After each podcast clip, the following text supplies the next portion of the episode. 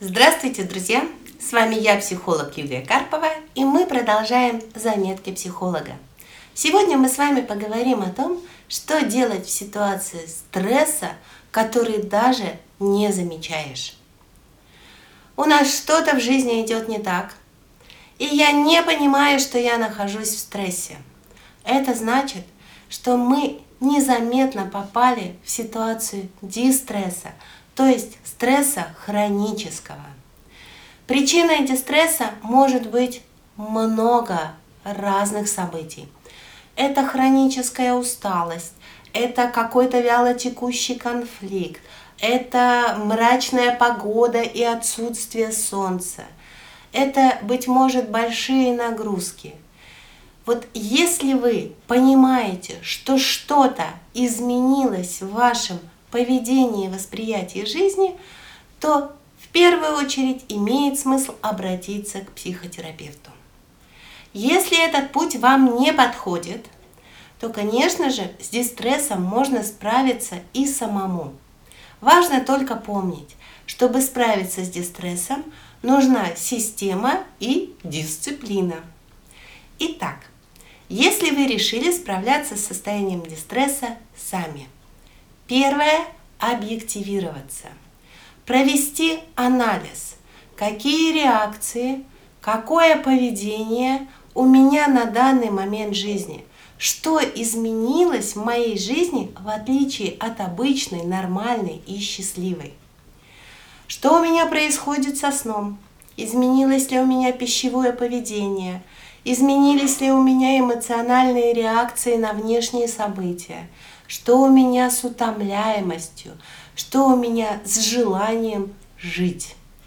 Если вы понимаете, что у вас что-то из перечисленного нарушено, то смело можете себе сказать, у меня или депрессивное состояние, или хронический стресс.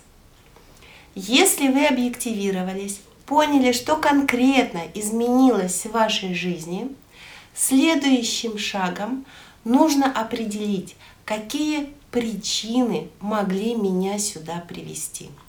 Чаще всего это комплекс мероприятий. То есть это несколько причин в совокупности, с которыми мы не успевали э, разобраться в течение обыденной жизни. Напоминаю, это могут быть и затянувшиеся конфликты, и неудовлетворенность, и э, какие-то серьезные изменения на работе, это изменения в личных отношениях, это плохая погода, недостаток витаминов, э, неграмотное питание или сон. Определите вторым шагом, какие причины привели вас к состоянию такого дистресса. Третий шаг. Вы уже согласились, что у вас изменилось поведение. Вы уже поняли, по каким причинам вы оказались там, где оказались.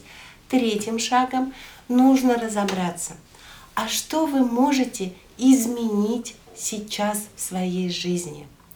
Если вы понимаете, каковы ваши дистрессоры, то есть причины появления стресса, то вы можете что-то убрать в своей жизни, что-то перестать делать, что-то скорректировать, а с чем-то, друзья мои, как ни странно, просто согласиться. Потому что мы часто создаем себе стресс в ситуации, когда у нас нет возможности на нее повлиять, но мы все равно бьемся. Как у нас нет возможности повлиять на такую вот зиму, у нас нет возможности повлиять на решения других людей, а мы предпринимаем огромное количество усилий, чтобы на это повлиять. Мы испытываем неприятные эмоции, раздражение, обиду. Да?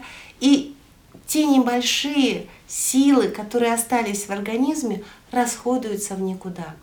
Поэтому в состоянии дистресса есть ситуации, с которыми нужно просто внутренне согласиться. Это так и есть. Следующий шаг, четвертый, а, очень важный. Вы определились, где находитесь, поняли, как туда попали.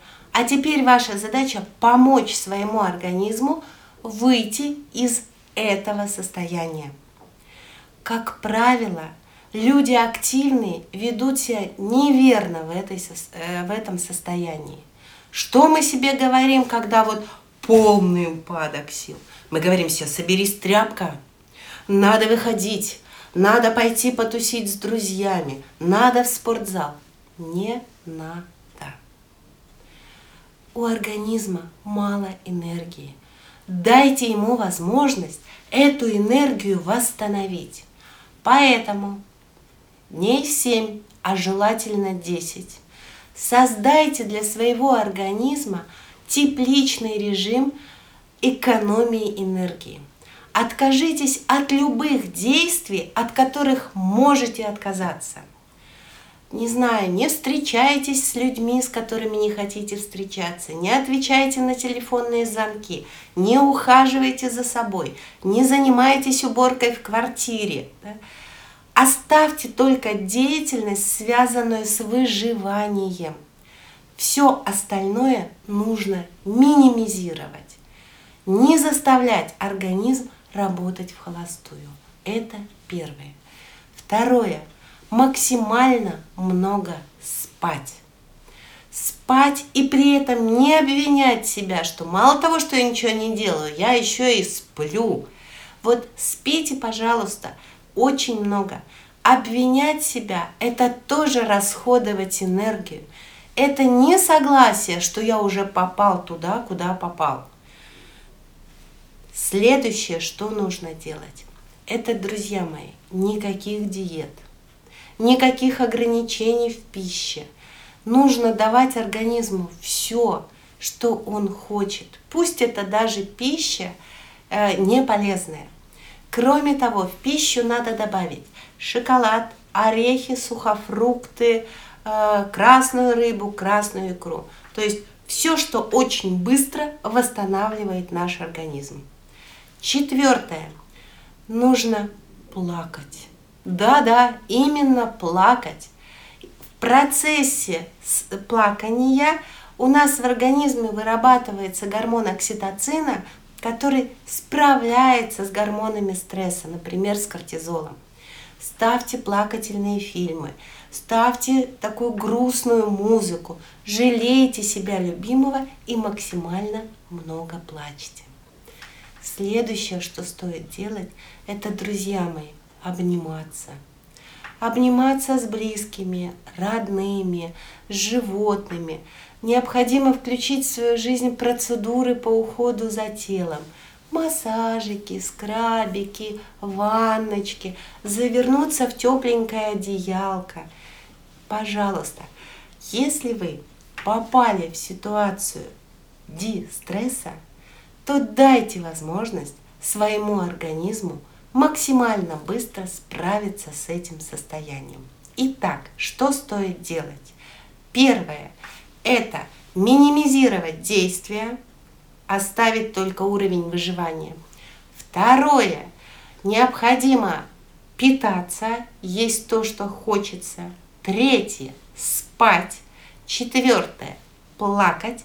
И пятое. Максимально много обниматься. И, друзья мои, у вас высока вероятность справиться со своим дистрессом и, несмотря на такую унылую погоду за окном, вести активный, бодрый образ жизни. Удовольствия вам в жизни! С вами была я, психолог Юлия Карпова.